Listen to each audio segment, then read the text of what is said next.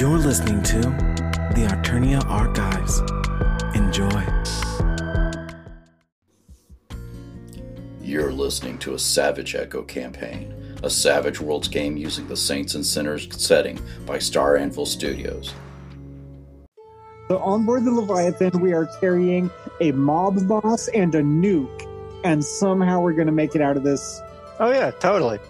Maybe alive. And you know, not to mention that the guy who's drunk pretty much all the time is the one watching the nuke. So Okay, so during the trip, which is going to be about six days, is there anything that you guys want to do?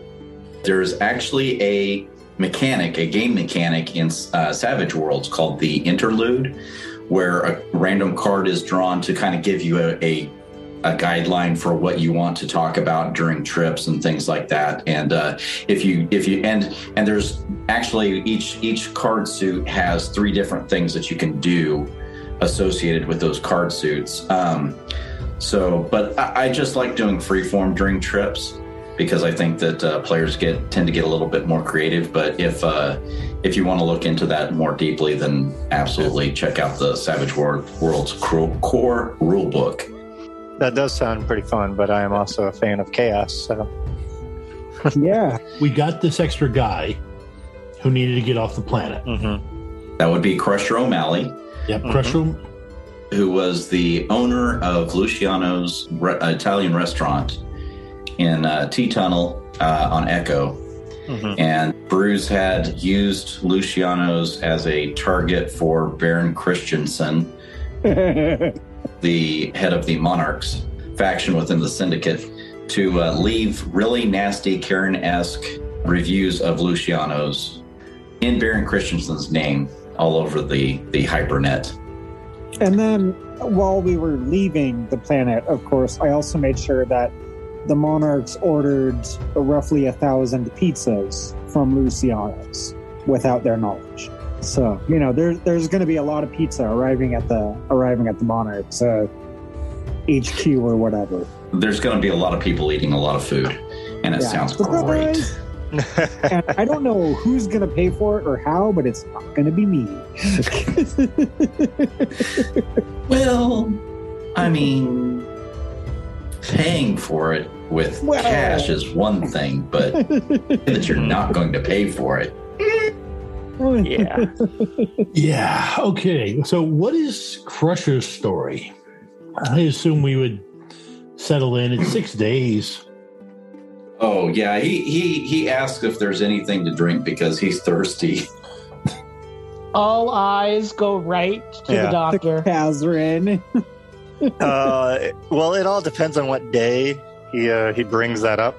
Because if it's by like day three, I think Kazrin's probably dry at that point. Because I don't think he prepped well Don't- enough for a we- six day trip. Don't we have a functional still on We do, board? but those take Wait, time. wait, wait. Is it functional? Is the question. It, Oh, it's functional. It'll brew something. Yeah. but will you That's still about as have functional as eyeballs it is, though. after after you drink the You thing? know, sometimes you got to take risks. Uh, before before you uh, destroy Crusher O'Malley's eyeballs and liver with the still. Um, over the course of the four days, Flint, having heard that Crusher is close to Baron Christensen in some ways, um, is probably going to make very clear that um, that his current goal in life is to rid the world, nay, the universe, of Baron Christensen. And however that needs to be accomplished from a long range, that Flint is interested in making that happen. And also will just stare at Crusher O'Malley unblinkingly as they say this, uh, with the overwhelmingly force of his personality. With it's not sociopathic, I'm not playing Panabon, but it's definitely like a little too monotone for a comfortable, Mhm. uh, for comfortable human experience. So, Bruce, having seen, having witnessed firsthand the uh, success of the stealth suit, of the stealth suit or the camo suit last session, um, he's actually going to try and dismantle his gyrojet pistol to gain an understanding of its innards. Because what he wants to do is he wants to build gyrojet ammo, gyrojet ammunition using projectile weapons into the cuffs of the stealth suit so he can like Boba Fett style, shoot rockets from his wrists. This doesn't sound dangerous at all. And where exactly would you like to do this at? Um, I do want to note that one of Bruce's hindrances is that he is intensely curious. So, you know, he really wants to know how this thing works. Historical question Isn't the gyroscope jet the one that got cracked and broken that no one seems to know? We don't about? we don't know that it's broken yet. We know that he attempted to fix it, and as far as he's aware, it's still fully functional. There is in no way, shape, or form that the audience can hear the GM smiling. But So I think Bruce is going to do this in the cargo in the cargo hold. He wants to where all of his tool where where he has lots of room and he can make a big mess and nobody will care and he wants to tinker. He wants to do some some some some mechanical uh, playtime. okay. Uh, uh, I'm assuming that you're going to try and get the still up and running and and uh, making a batch. Yeah, that's what I'm going to try to do. And being that about halfway through the journey, he'll probably run dry. He's pr- probably going to try to speed up the still process, if that's even possible, which I don't think it is. But otherwise, he's going to be dealing with the after effects of withdrawal. So, Okay. Uh, Flint, besides the conversation with Crusher O'Malley, and Crusher O'Malley slaps his leg. He says, This Arusa, I love this guy. This this guy is great.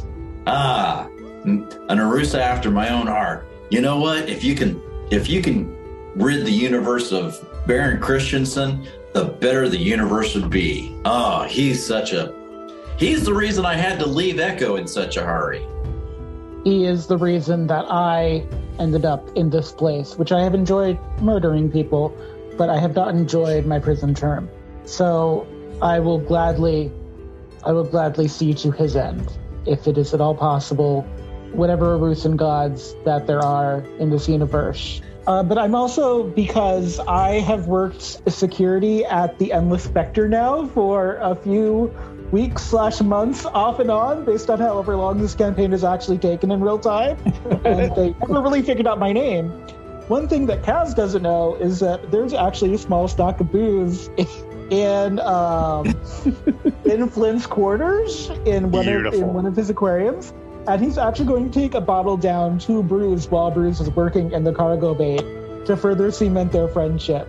And- Excellent. Meanwhile, Kaz is sitting there desperately trying to get something working. We're like, I need my fix.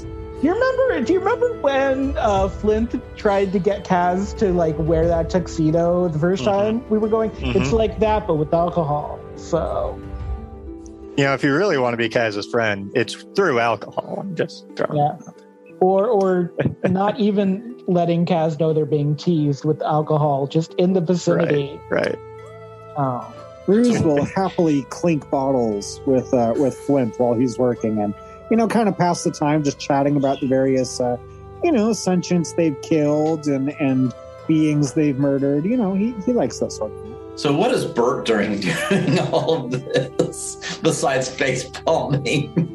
Which I feel like I feel like Tom has actually, you know, assumed a semi-permanent state of the face palm. Yeah. Okay, well, um, I guess to start with, uh, first I'd get Crusher settled, and then yeah, I would snag Cass's flask. My empty flask. Well, you haven't. It hasn't. It's not empty the first day. Oh, you st- you stole it the first day? Wow. Yeah. Oh yeah. No. Yep. Well, because it was gonna. It was gonna require alcohol to get the story out of Crusher. Uh, yeah, and as far as you know, I'm the only one that has it. Right. That was gonna. That was gonna require. You know, like I said. Yeah, all right, all right. I'll let you borrow the flask. You got 10 minutes with it. Yeah. All right. Poor Oh. poor Catherine.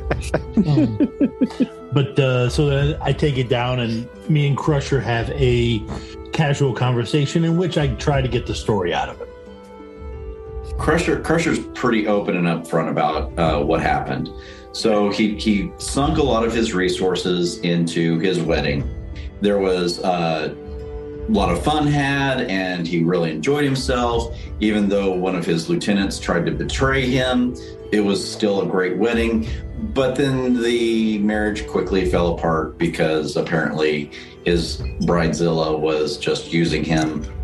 So, with all of those resources that, that he lost because of all of the attention that he put into that, he was hoping to recoup some of his standing uh, within the syndicate power structure with a shipment of weapons that was going to be coming in that he he uh, got notice of, but some crew and he kind of looks around at you, cut him out of the deal, but that's okay.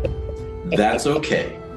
The problem being that uh, that Kita Marzo got the shipment, and Kita Marzo then armed up all of her crew and was able to really just sock, sock it to Crusher O'Malley and his and the mafia. And so they just weren't able to, to hold their own. And then the added pressure of Baron Christensen with his forces coming in and putting pressure on uh, on Crusher, he felt like he needed to do something to try and get an edge. And he realized that he could contact Saint through an agent that he had discovered and so that's what he did. He started working with Saint, feeding information about the syndicate to Saint Command. Unfortunately, Baron Christensen found out. So that's why Crusher is on board the Leviathan is he needs to get off of Echo, he needs to get away from the syndicate. And at this point he just needs to make his way to Yong 3 and Saint Command has said that there will be a ship, an alliance naval ship at Yong 3 at some point to pick him up. Um, so he just has to survive on Yong 3 long enough for the, the, the ship to pick him up. Should be easy peasy, peasy. People live on Yong 3, so it can't be that bad, right? Uh, Flint's only reply is the at some point is going to be the problematic part of this venture. Does this knowledge get passed around the crew? Like, do we all know, like, oh, of course we all know about Yong 3, but do we all know that, like, hey, this is the backstory of why he's ditching and so on and so forth? Yeah. Yeah, I would brief you guys on it pretty pretty quickly after I found it out. After we after we, you know, I mean, I assume it'd be something that would come out little bits and pieces as we as we sit there and empty the flask. And uh, Kaz has been to Yong Three, right? Yes, he has. Yeah. So. It's been a long, long time for Kaz, but yes. Yeah. Is is there any chance that as he's tinkering with this now disassembled gyrojet pistol and uh, his his attempts at so as Bruce is MacGyvering together these uh, Boba Fett stuff. Sorry, these bounty hunter esque. There we go, bounty hunter esque. Thank you. These uh, copyright neutral bounty hunter esque cuff rocket launchers as Bruce is tinkering with these, can he do any research on Yong 3 just kind of with his offhand, just idly interested? What kind of planet is this? Uh, go ahead and uh, everybody give me common knowledge rolls. Uh, Bruce, you can uh, also do a research roll if you're not happy with the common knowledge roll that you get. Okay, give me one sec. Uh, I did a science roll for the working on the distill. Okay. What is the fatigue penalty? does Bruce get any penalty to these rules because he's he's drinking with Flint while he does this? Oh dear. I'm just providing the alcohol. Flint is drinking at a very normal James Bond esque rate, really. I mean, Bruce is drinking at a you know like like he's a like he's a car mechanic in an auto shop just on an off day, sort of a tinkering with some spare yeah parts. yeah bruce is going to get a minus one to all of his uh his Oh. smarts and smarts linked rolls Okay. Yeah. Cool. Uh, common knowledge uh, for information about Jan. I've got I got an eight. nice There's uh, one raise. okay You want me to make that roll as well? yeah go ahead uh flint what did you get I got a five on my college common knowledge four. I got a five as well. okay So I'm glad that you gave me the option to use research because I got a three on my common knowledge, which would have translated to a two. But luckily, my research turned out to be an 11, so that would be a 10. okay let's let's go ahead and start with kaz kaz why don't you describe your childhood memory of uh, of Yong three there Well, what I remember of Yong 3, uh, well, it's a pretty nice place, you know. It's uh, a little placid, but uh, otherwise pretty great, you know, uh, depending on, I guess, how you see placid places. Um, but uh, let's see, it's uh, pretty well developed. You know, a lot of people live there. It's uh, kind of this in between between you know the Alliance and the Outer Rim, like the last bastion of civilization, pretty much. Okay, and so Burke happens to know that uh, Yong Three was, as uh, Kaz described it, that way before the Armageddon War. However, uh, on their way out of the system, uh, out of the Alliance space, the Nagatha decided to make a full-on assault on Yang Three. Uh, they dropped several of their hive weapons there and basically dumped all of their Dunar there, or their Dunar soldiers there. Uh, in a fashion, you could say that Yang 3 became the de facto Dunar homeworld, air quote that, because there were so many Dunar there. And but then the Alliance managed to, after a fashion, save the planet, but it is basically wall to wall, war torn, destroyed. Post uh, post World War II European city, you know, shelled out cityscape, farmlands all torched. It was it was pretty bad. Yang Three took the worst of it. Could you give us an analog for Dunar, or would you consider them like more of the uh, next generation Klingon species, or the Dunar have uh, the Nagatha required the Dunar to shave or cut their head ridge, which was like a, a fin. If you are familiar with dinosaurs, the Dimetrodon has a, a back fin that goes from head to, t- uh, to tail, and at some point was like like three foot to six foot tall and the Dunar have a fin that uh, that grows uh, from their forehead to the back of their head, uh, and about six six inches to a foot uh, foot tall. So basically, they have a scaly mohawk, if you will. Uh, they have red skin, and they're physically superior to humans in a couple of different ways, but throughout the throughout the galaxy, they're seen as the bad guys because a generation ago, they were the the Dunar were the Nagatha's foot soldiers in the Armageddon War. And the Dunar are largely humanoid, right? Yes, they're straight up. They're straight up humanoid. They look. Uh, imagine a red-skinned human with this uh, mohawk, if you will, uh, this reptilian type frill uh, on their on their head. Is it wrong that all I can imagine right now is angry Zoidberg? See, there's there's a DC there's a DC Comics villain that sounds like fairly similar to that. So that's who I'm picturing right now. Yeah, but if you go to the Star Anvil's studio website on Facebook, uh, there's artwork for the uh, for the Dunar. Um, actually, if you Google Dunar, D U N A R, generally that's one of the the uh, first images that pops up. At least when I do it, because I've Googled the image before. Um, but. And the Nagatha, um, just for, for our listeners, could you clarify who and what they are? The Nagatha were the uh, were the bad guys in the Armageddon War. The humans basically created Alliance space, the Star System Alliance, and uh, then they went out into the uh, into the galaxy, started exploring, started meeting mostly peaceful races until they ran across the Nagatha, and the Nagatha decided that they wanted to conquer Alliance space, uh, the Arusa conglomerate, as well as the uh, Sceptered Empire. And so there was this large war, a very destructive war, and uh, ended about 20 years ago. And the Nagatha, for whatever reason, just started disappearing. They they were actually winning. They were uh, they were close to destroying the alliance, and then they just up and took off and nobody knows why. So this this young world uh, is a is a war torn and ravaged uh, Dunar de facto homeworld at this point.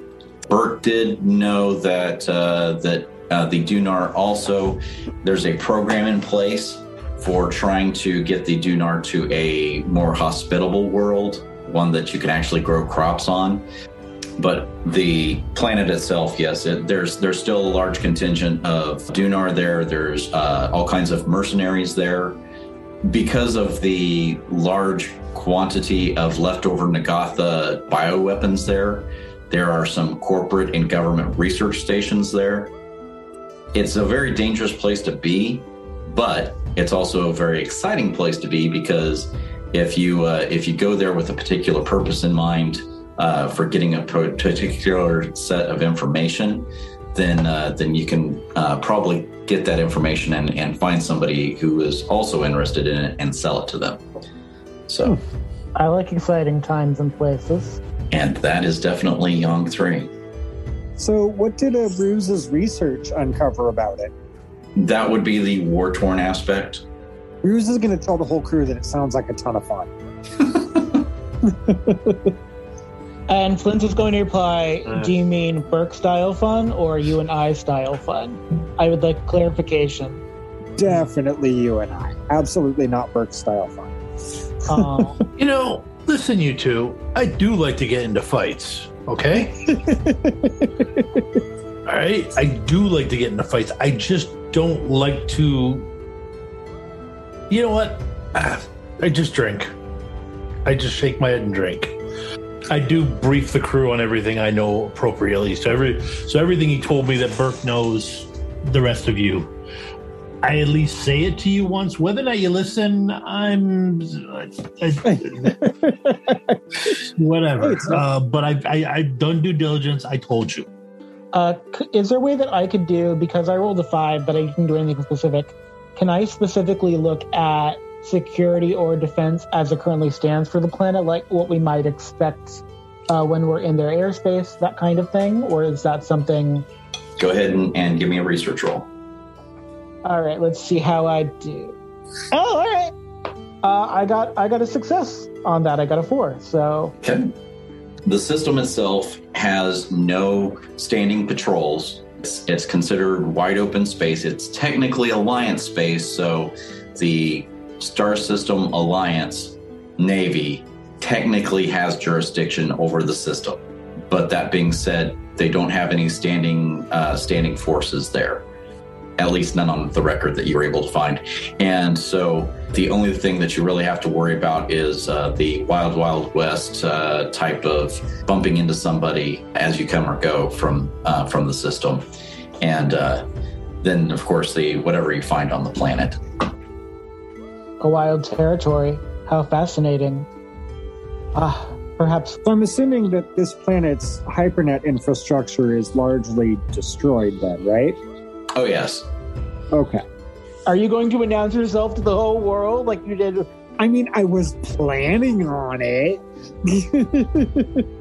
if there's no hypernet, then I can't then I can't grace the whole planet with my beautiful bat-like face. I mean, out of character, what you should do is like make a graphic of us Sailor Moon style and make each one of us like a Sailor Moon character. Uh, like magical girl transformation as like an introduction sort of thing. That would be hilarious. All right. So, uh, Catherine, did you make a, uh, a still repair roll? I, I did, uh, pending what drawbacks I have for fatigue. okay. Uh, I have a four so far. Okay. Okay. You're you're fine. That that makes it a useful uh, useful batch. We we we won't have the effects of withdrawal uh, kick in quite yet. He he does set it up before the the fatigue kicks in. Now the question is how much are how much are you going to uh, have to give to Burke to keep him from losing his his mind in deep space? Um, anything else that you guys want to do take care of uh, during the the trip to Yong Three? Uh, on the last day, as Kazrin is finishing working on the stiller, making whatever homemade concoction batch of whatever it is, Clint is just going to pass by with a glass full of amber liquid and drink a little bit and then just keep on walking and not say anything. I'm going to assume that was tea. Throughout the course of the journey, all the crew members, but particularly Burke, will notice that the ship seems to be, I, I think changing might be the right word around them. Like, they'll notice that wall panels might go missing. There might be like raw wires sticking out of uh, a jumble of cables one one day and fix the next, or you know maybe maybe some technological part of the ship will work one day and not work the next, or that kind of thing. Because Bruce is just he's tinkering, he's having fun. I'm going to back you up there. Okay. because uh, I'm just figuring out the right. I'm going to say this is probably electronics, wouldn't it be? So I'm going to roll because it's it's a chance that you know, um, and it's the unskilled is at minus two, and I'm rolling a d4. So hey, you know anything could happen. Uh, and of course, Flint is going to ask, for, uh, uh, "Are we redecorating the ship?" Okay, well that's going to change my target number. It's going to reduce my target number down by one. um, I uh, I would occasionally ask Bruce, "Hey, you gonna get this panel back together? You, what are you doing?" Bruce is going to go, "Oh yeah, yeah, yeah, yeah. I'm just, I'm just, I'm working on uh, improving the Leviathan's infrastructure. That's all. You know." Okay, give me a con. Give me whatever is a con roll. That would be a persuasion. Are we in like deep hyperspace right now, like traveling, like yeah, Oh, yeah. nothing bad could happen while he's in the Oh, middle yeah. of messing with the ship. So my wild die on that exploded. That would be a seven. Okay, well I can still beat it with just a straight, you know, a, my straight die. Well, and Burke has Burke's going to roll his uh, spirit. Yeah, which is a d8. Like a righteous anger roll right Yeah. now, or something like that. So he says that to me, and then I slowly turn around.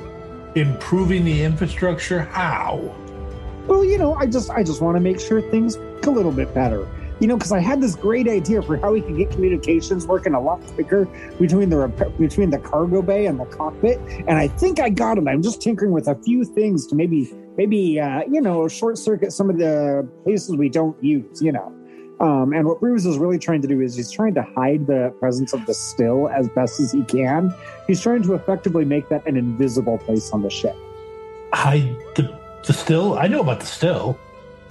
Oh no, he's just trying to make sure that nobody inside or outside of the ship can readily observe that the still is there. As in, when you pull up a schematic of the ship, like from within it, it won't show that it still exists, kind of thing. So instead of instead of sitting out in the middle of the uh, instead of sitting out in the middle of the cargo bay, the still is going to be in the walls of the ship when you're done. Yeah. Oh, Pretty, uh, I mean, as far as the as far as the ship computer is concerned, yes. Yeah. All right. Short circuit Don't hide my still. while we're in That's- space. That doesn't sound like a good idea. By the way, I rolled an eleven to for, for my bullshit sense. oh Hmm. Oh no!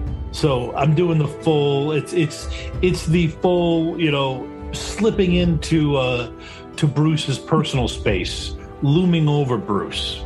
So Bruce is gonna sidle up to him like real close and he's gonna go, Well, don't tell anyone, but I had this idea. Here's what I'm doing. And he whips out his personal data device and he and he and he shows him so so here's the before, and it shows like he's got like can't like like a whole map of the ship with like the still right there in the cargo bay where you can see it with like freaking lidar or sonar or whatever. And then he's got like his after where as far as the as far as the ship is concerned the still doesn't exist.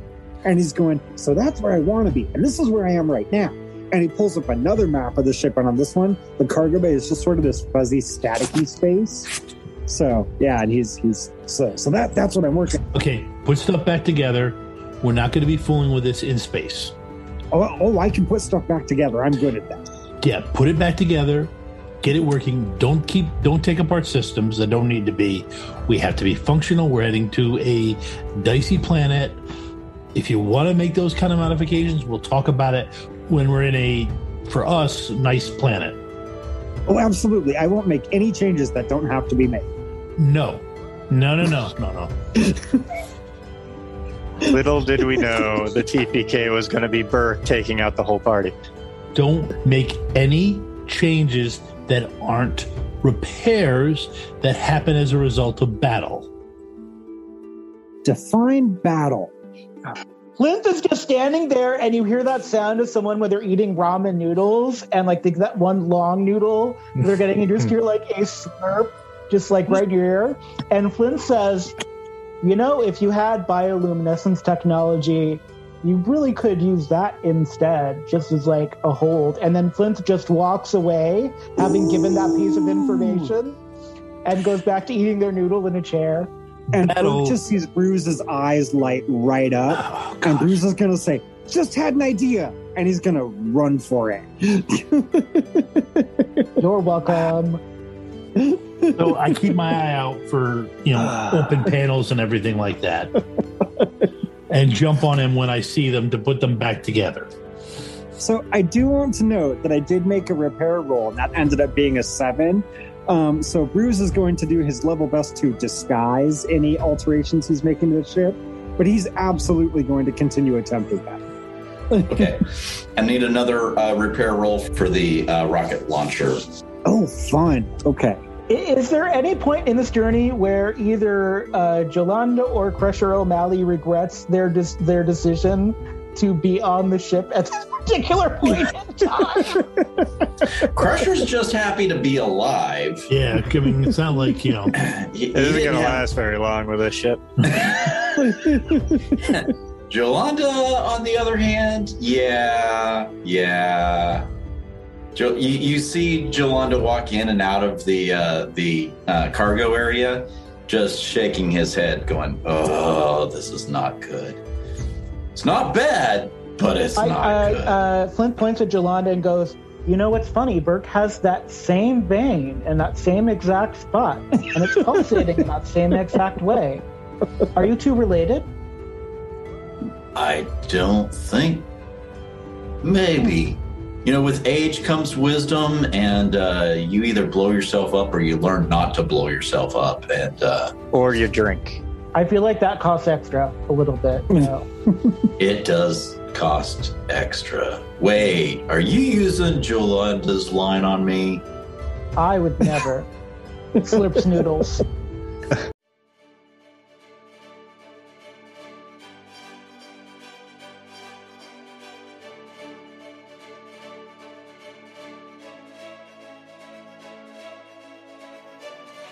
Hi, RemPCs. It's me, Rem Alternis, and I just wanted to take a moment to say thank you to our Patreon backers.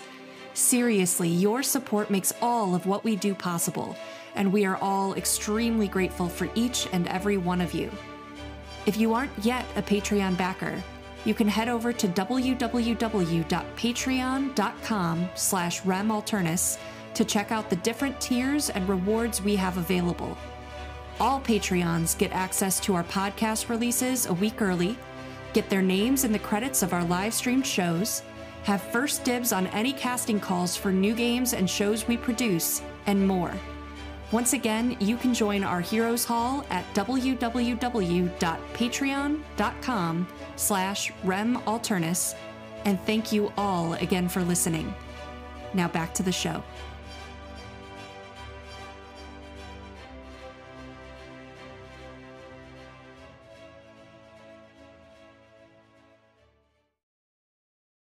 So Bruce got a six on the cuff rocket launchers, but he's also going to add one thing in there now, in addition to the cuff rocket launchers, because uh, because Flint gave him that awesome idea. He's going to start working on an active camouflage system for the still, so he can actually make the still effectively invisible to literal biological eyesight. In addition No. to the computer systems, I don't want to have to find my still.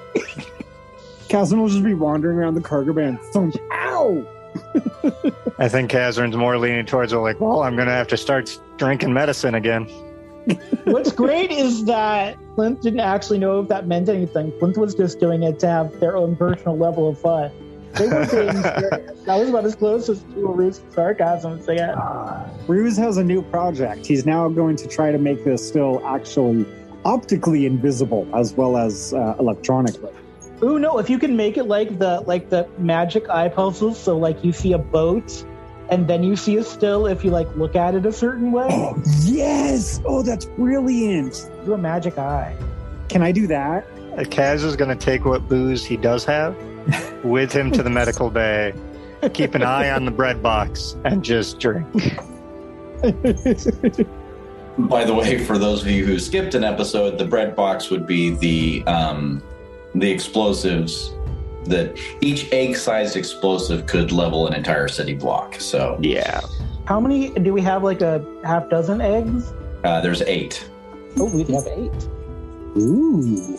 Oh, uh, by the way, one morning you're going to walk into Med Bay and you're just going to find a third of a bottle of whiskey just sitting on the floor, apropos of nothing, that you definitely did not leave there. Oh, mean. Uh, I am getting old in my age. Maybe I did leave it there. I'm just gonna grab it and start drinking it. Okay. so So, six for the cuff rocket launchers and uh, five for the magic eye still. and uh, give me a hacking roll. Which one is this for? Uh, I didn't say what it was for. I just asked for a hacking roll. it was a two. oh, no. That is unfortunate. Oh no. So, you come out of hyperspace. Um, the the star system, you know, the star field comes into focus. You find yourself in the uh, real real world uh, physical space of Yong Three. The planet is about a half day away, and all of a sudden, Bruce's access point for the hypernet starts melting down. Oh no. Uh, Are you? Do you mean like metaphorically, as in I start getting thousands of emails, kind of thing? No, Oh no. actually, your cyber deck Yeah. slags itself. Oh no. Oh well, that's bad. Man. Meanwhile, I feel like Kaz at this point is leaving the empty, the now empty whiskey bottle in the med bay and just glancing at it every once in a while. Be like, it'll refill. It'll, it'll just, it'll happen, and just hoping that the alcohol Santa shows up at some point again. what is it uh, in D and D has the uh, the uh, flask of endless water. yeah, Yeah, you- you're looking for the bottle of endless booze. pretty much. Yeah. I, I, I, I'm I'm sorry, Peter. This isn't Lion and Witch in the Wardrobe. There's no Father Christmas coming in to give you your sword in a sleigh. I'm just saying, if when Kaz passes out in the med room, when he wakes up, he's gonna hope there's suddenly booze back in the bottle. There will not be. Actually, no. It gets switched out for another bottle, but it's also empty of a different alcohol, and then the whiskey bottle leaves the room. Oh, this ship is cursed. and then the mainframe melts down. So you know. so no more cyberdeck for Bruce. Alas. Yeah, it's not like he needed it anyway. I was going to say, is that important? Eh, yeah. Depends on what he's doing. Eh. you kids and your internet. That's right. So uh, Yolanda pulls out her cyber deck and uh, goes up to Bruce and says, "It looks like you're having a little bit of trouble there, bro." A little bit. And he's gonna he's gonna eye her cyber deck just sort of hopelessly jealously. Uh, I if I had to put money on it, I'd say that you probably upset somebody in cyberspace somewhere. Um, you know, that's that's a that's a possibility, yes. Hopefully, they didn't uh, they didn't ping your location when they nuked your uh, deck there. Um, one would hope, yes. Unfortunately, without a cyber deck, I don't have any way of telling.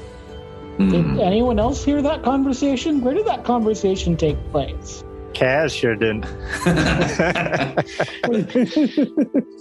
Yolanda makes sure to have this conversation basically just outside the chow hall so that uh, Burke and Flint could go ahead and hear it. Great. Flint is going to head for the crow's nest where all the shooting things are because that sounds like something that makes it seem like like having your weapons around is not a not a bad idea. Okay, so now now I'm leaning in the doorway of the of the chow hall, looking at Bruce. Uh, what did you do? And at this point, I reach out casually and just non-threateningly and say, "Come on in." You know, guide. You know, reach out around him, guide him into the, the chow hall so he can have a choice. And as I'm guiding him, I grab a hold and don't let go. Uh, because every time we've had a conversation, you've disappeared. That's that's true. That's true. What did you do? I mean, I, I've done a lot of things. Okay, what did you do now? What- I mean, the Saints did bust me out of cryo. yeah, I, I was in cryo for a reason. I'm, I'm getting, I'm, I'm understanding that now. First off, what happened? Your deck melted. Yeah, yeah, yeah, it did. Yeah, it, it did. and somebody was responsible for that melting other than you Generally speaking, that that is the only way that happens. Yes. so someone reached out to you over the hypernet and attacked you Yep. why would they do that Well, I mean, I was in cryo for a reason. no no no no no they've had plenty of time to hit you before now why are they doing Oh. it now recently. Um, there are a whole lot of possible reasons for that. how we haven't done anything as a team I mean, we are carrying a mob boss and an egg carton full of nukes. Yeah but why would they melt your deck because they can't track you once your deck is melted right Eh, they can track the ship. They can track the crew. okay you know what This this was symbolic. This this was not. This was a fuck you. Or sorry, bleep you. We know where you are, sort of thing. And I don't know who's saying it to me. And there are a large number. There is a large number of people who it could be. Um, it could be the remnants of the Irish mob that Mr. Crusher is running away from. It could be Baron Christensen. It could be The Belters Minor Union, the Void. Did, did what does he say Belter's minor union? Oh yeah, yeah. I'm absolutely going to mention that. And at that point, you feel your body shake because my arm twitches. Um, oh no. How is it them? We kind of settled everything up by saying we beat the crap out of you. Those guys believed me. They might have. I'm not convinced they do, though.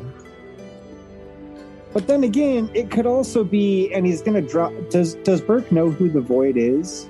Yeah, Bruce is also going to mention that it could be the Void. We have been making waves a little bit, and the Void might be aware that I exist. So, what is our next step then? Oh. Find somewhere to lay real low. Um, somewhere without a lot of hypernet access. Somewhere without a whole lot of uh, PR presence um, in the real world. Somewhere where we can just be real quiet for a good long time.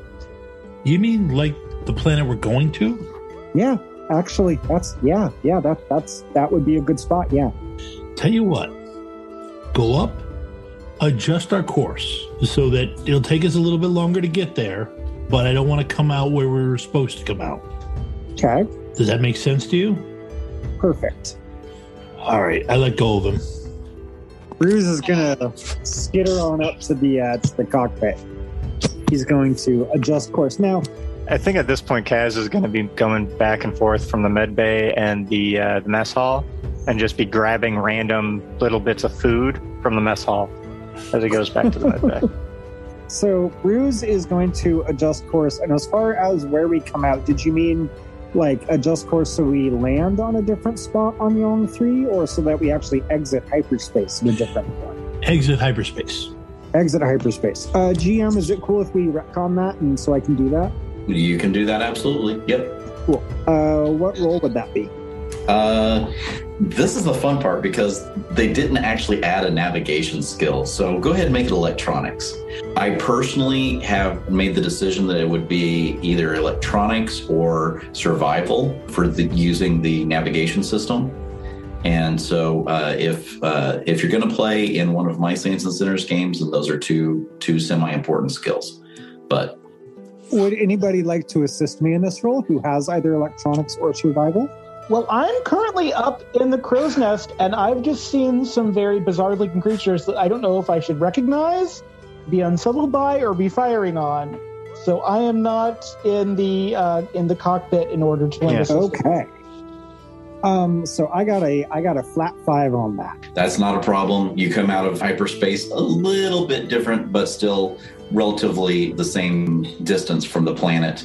Can can we say like maybe because we are talking space travel, it's not going to be difficult to find a spaceport. Um, and since we're, I'm assuming the Alliance Navy would have the ability to communicate with Mr. O'Malley, they wouldn't just be waiting at a specific spaceport for him, right? Okay, spaceport is a very loose term for any place that you can put down a ship on the planet's surface. Okay. So I was thinking, or my initial thought, and Burke, please, or Tom, please go ahead and let me know if your thoughts were on the same line, but maybe on the opposite side of the planet instead of where we were initially planning on coming out. I mean, it really doesn't matter where we end up. We were supposed to we're supposed to meet up with them. We're supposed to meet up with them in orbit Okay.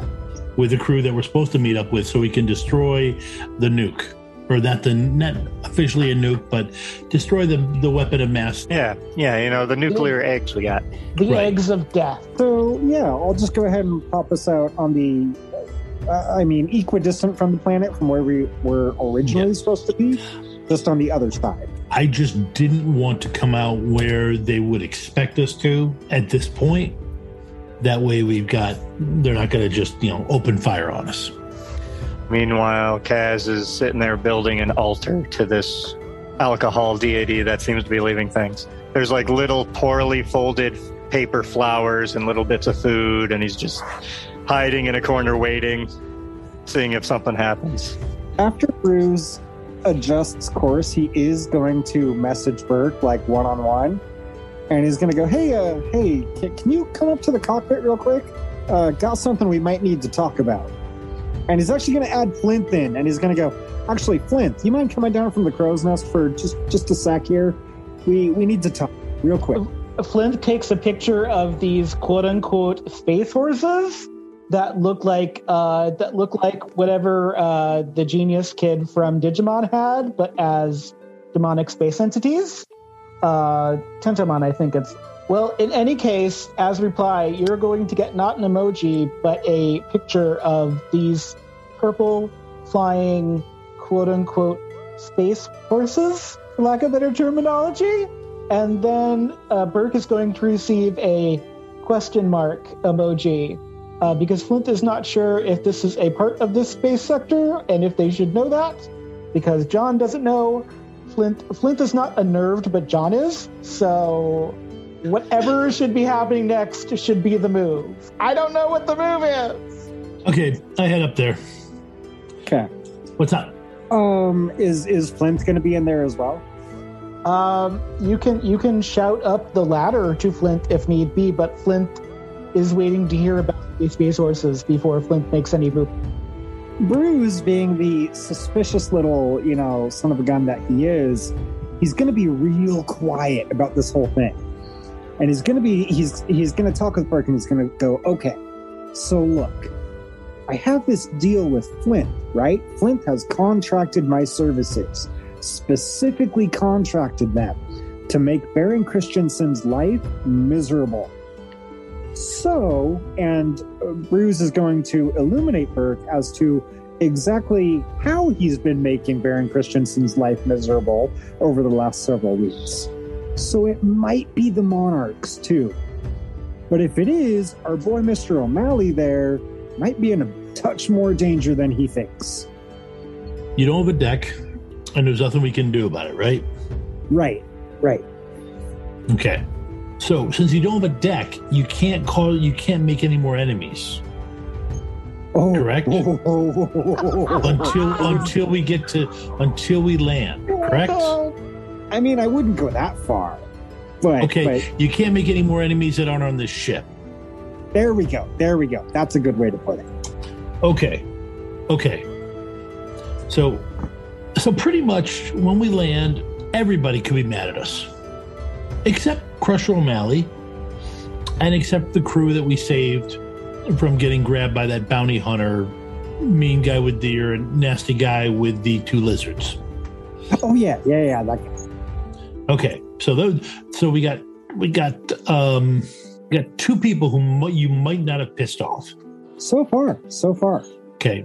I don't know how I'm going to impress on this onto you properly, but I'm going to do my best. Bruce, cut the shit. All right? We're close. We are so close to getting what we want, and you keep fucking it up. So cut this crap out. No more modifying the ship, pissing people off. Give Baron Christensen a break until we can catch a breath. And Bruce is going to point up to the to the gunners thing, and he's going to go, "You know, Flint is the one paying me for this. Talk to him if you want to end the contract." Uh, at which point, Flint sends a question mark emoji again, since he has not heard yes or no on firing on the Space Horse dragonfly creatures. And then a whale emoji for good measure to make sure you know it wasn't Flint.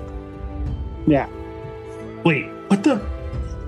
What did you text that we are getting that we're that we've got those flying around us? Yes, I sent a picture of them, and I'm waiting to hear if they're good or bad because I don't know, and I don't know if Flint should know if they're good or bad. So I'm just sitting there waiting to fire because I don't know. So at this point, I actually look at my com Uh huh. and climb up the crow's nest to look. Burke just comes up to eye level to, to look out. But uh, go ahead and give me a notice roll there, Burke. Because Burke doesn't have the rifle scope on Suzanne that uh, that Flint has. See, that's why I always need a rifle scope. I got a success, but no, Okay. but just just a success. I got a four. So off in the distance, you see what looks like large flocks of big creatures. Small, cre- it's hard to tell because the distance. You know, you're not used to the the scope on this. You know, the the scope of the planet, and uh, but there's large flocks of these creatures flying in various parts of the atmosphere on the planet. You realize that those weren't clouds; those were actually flocks of these giant dragonfly things.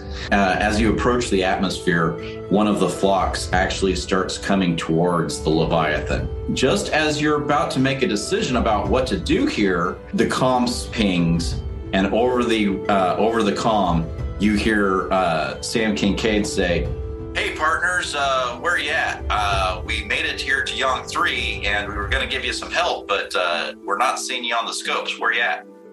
Bruce, ping him back. Tell him where we are. An eleven common knowledge roll. Two is a nine common knowledge about what the hell those things are. Those are leftover bioweapons from the Nagatha. That's what you meant by hive bomb. Oh, I don't care for them at all. I like do not do not care for, but also don't know if I should be shooting them or Yeah, not. don't shoot them. We're probably going to go back into to orbit. Bruce, have you contacted the uh, contacted them back yet? So, question for the GM. So, when we're talking cyberdeck versus the ship's cockpit, are we talking like, say, an iPhone versus a desktop PC? As in, the ship would have hypernet access? The ship has limited hypernet access. Right, like like use like using MS DOS versus using an iPhone, right? Kind of thing. Basically, Okay, cool. That was that was base. That was my thought. Bruce is going to be with one hand very busily trying to erase every last scrap of his presence from the hypernet, deleting any and all mentions anywhere, uh, scrubbing social media profiles. I mean, So we're looking down the barrel of Vincent D'Onofrio bugs from Men in Black, essentially, that are bioweapons. And like, and did you not get the space horse picture that on your on your com that was sent to you with the whale emoji? So I, I jumped down. Answer me. What the hell? Have you contacted him yet? he's wiping his presence with one hand and busily trying to one-handedly type back to Sam Kincaid with the other. Little busy. Here's where we are, and gives him the coordinates. Okay, just received the coordinates. Uh, we're heading your way. You guys ever been to Yong 3 before? He's going to add an addendum in all caps. What the hell are those bugs? Ah, you've never been to Yong 3 before. Don't worry about the, the flying critters, because uh, we've we got a, a plan for keeping those off your back long enough for you to get to the planet's surface. Oh, that's good. So Bruce is going to turn to Burke and and yep, Sam Kincaid says don't bother with him. He knows where we are. He says he's got a plan to deal with them long enough for us to get to surface. Flint's voice carries down from the gunner's cockpit and goes, I am not comforted. And Bruce is going to yell back, Neither am I. Don't shoot them. Okay, we don't need to antagonize them. I'm not planning on it. Aren't these. Wait, wait, wait. You shot everything else you had at the end of your scope. You're planning on not shooting these ones? Well, I. I mean, they're not humanoid enough. They might spray acid. Do you want acid on the ship after Bruce has been dismantling it to make into a space convertible? Is that that what you're doing, Bruce? Ooh, space convertible. Do we stop giving him ideas? I'm sorry, I can't help it. I have an effusive personality. Also, I've been messing with Kazarin and switching around uh, empty alcohol bottles, so he probably thinks there's an alcohol deity on board. So that might be something to deal with in the future. Definitely see over Bruce's shoulder as Bruce enters, like in his in his in his personal data device, he enters space convertible in a notes app. And Burke definitely sees that. Absolutely. Bruce makes no effort to hide. And then Burke has a stroke. So Wow. you you see the uh, the lucky lady pull into uh, pull up uh, into a formation uh, fly parallel to you as you're you're keeping your distance from the planet, and you hear uh, Sam Kincaid's comforting voice say, "So, little primer about Yong Three. There's some nasty stuff here." And Bruce is going to text back all caps. You don't say. And you get the images that I've just supplied in the group chat, which uh, again are available at Star Anvil Studios. I just want to paint this picture for the audience. When I say M- Men in Black, Vincent D'Onofrio, cockroach character, I am not messing around. It is the purple version of that or the evolution of Tentomon from Digimon. Like, I'm not messing around. That is what we're looking at in scorpion form, in bug form, in horse form, and I, for one, do not care for it. Basically, imagine the Zerg from StarCraft, but much, much worse. Yeah. yeah. And and I would like to thank creator Brandon for all of this nightmare fuel. Yes, thank you, Creator Brandon. I will not be sleeping tonight. Yay! That actually makes me want to go and watch Starship Troopers again. Yeah. Oh, the bugs were just doing what bugs do.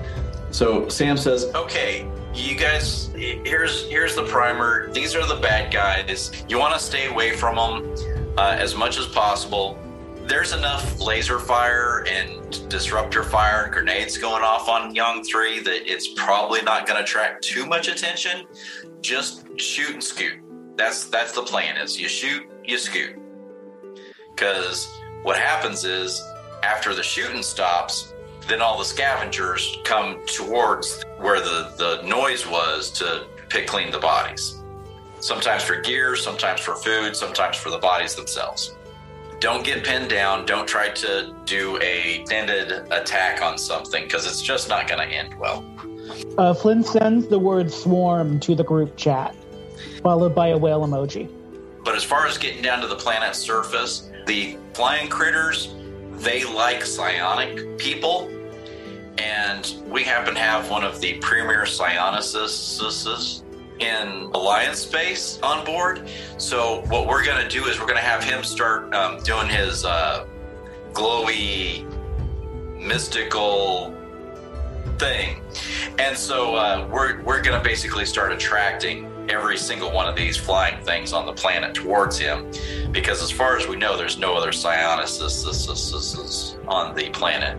Uh, I, I private chat Jolanda to ask if they're a psionic and if that's something to be worried about. Because I don't actually. No, Jay is not psionic. So cybernetic, yes. Psionic, no. John doesn't know the difference, so it's better to ask. Yeah, so that's that's the plan for you guys. You guys being able to get to the planet. Um, shouldn't have any problems with any of the flying critters after you land. Um, That was shouldn't have in air quotes. I just started doing air quotes around shouldn't have because I do not trust when a GM says shouldn't have. Not every time the GM says something does it have a double meaning or a hidden meaning or a. I'm trying not to laugh when I say this. I'm just generally suspicious. I can't help myself. Uh, so, in the roles that we've done, do we know anything about the planet's atmosphere? If the land is safe to land on, or if it's like all jagged and we're going to have a rough landing? It depends on your notice rolls, maybe even a survival roll to, to find the proper landing spot. The electronics rolls might be helpful, and uh, whoever's piloting will need to make a decent pilot roll. I'm going to come down out of the gunnery over this because there's too much temptation for shooting.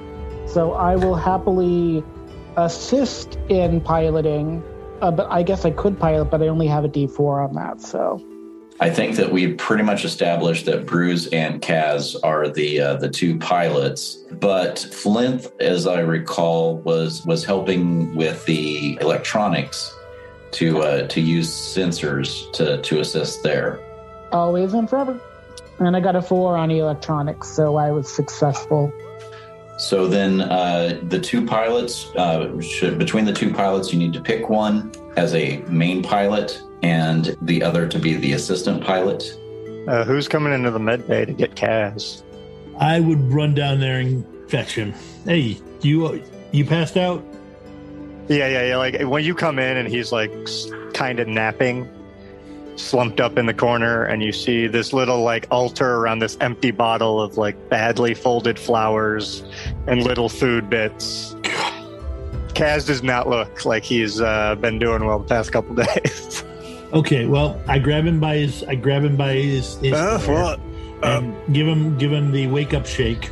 did did the booze come? The booze did not come yet. We have to land on the Oh, the booze- all no more I'm going booze can back. come I'm and- going back. What? no more booze can come until we land the planet on the planet. You got to go up and help him land. Oh, all right. And he'll lazily get up and head over towards where the controls are. The booze will show up once we land on the planet. Oh, oh all right. And that'll definitely speed him up. So, having a fun day, Catherine. This ship is cursed. It is it? I couldn't tell.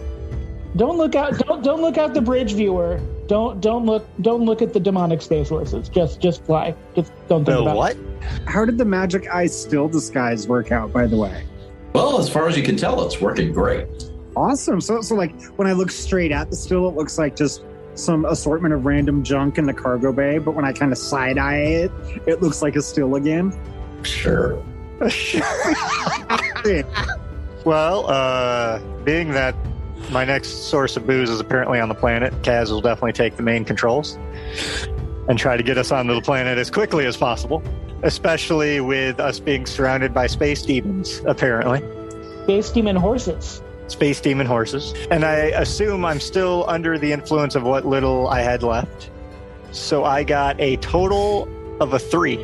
So what I'm assuming happened is Kaz ran into the cockpit, grabbed Bruce, threw him out of the seat.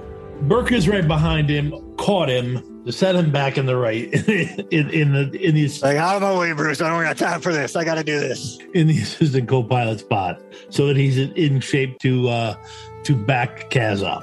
Hmm. Picture Kaz didn't even bother adjusting the seat to his size. He just crammed himself into it to try to pilot it on down. He seems quite eager to land. Are we sure there's booze on this planet? Oh, there better be. Um, you know, I look at Flint straight on and give him the shut up look. Flint sends you a whale emoji. That's fine. I send him back a don't fuck with my lies. Uh, Flint sends you a whale with a Santa beard and a Santa hat. Who the fuck taught you to send emojis? Does does Burke say that out loud? Yes, he does. Bruce is going to very guiltily look back over his shoulder from the co-pilot seat when you say that. I am the whale, and the whale is me. Just get this thing on the ground and And Bruce is going to privately text Flint, send more emojis. I think he likes it. And the Leviathan successfully lands on Yong 3. And Kazrin goes diving into the planet looking for this mysterious alcohol.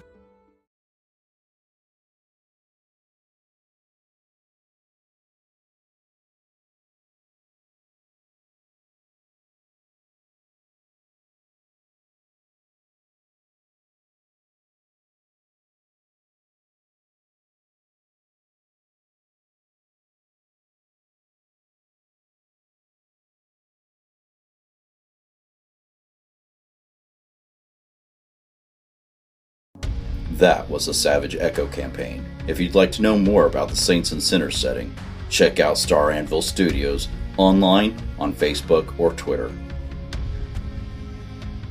The game was GM'd by Robert Wilson. Burke was played by Teslin Kieranhawk. Flint the Marine was played by John McDonald, also known as Panabon. Bruce Wayne, Silent K's, was played by Brandon McKenna. Kazran was played by Andrew D. Bryant. The podcast was edited by Ava Rogers. The sound effects were from Zapsplat.com, and the music was by Dark Fantasy Studios. You've been listening to another fine tale in the Alternia archives. Feel free to leave us a review on iTunes, Spotify, Google Podcast, or wherever you listen to our archive. So until next time, take care of yourself, okay? Goodbye.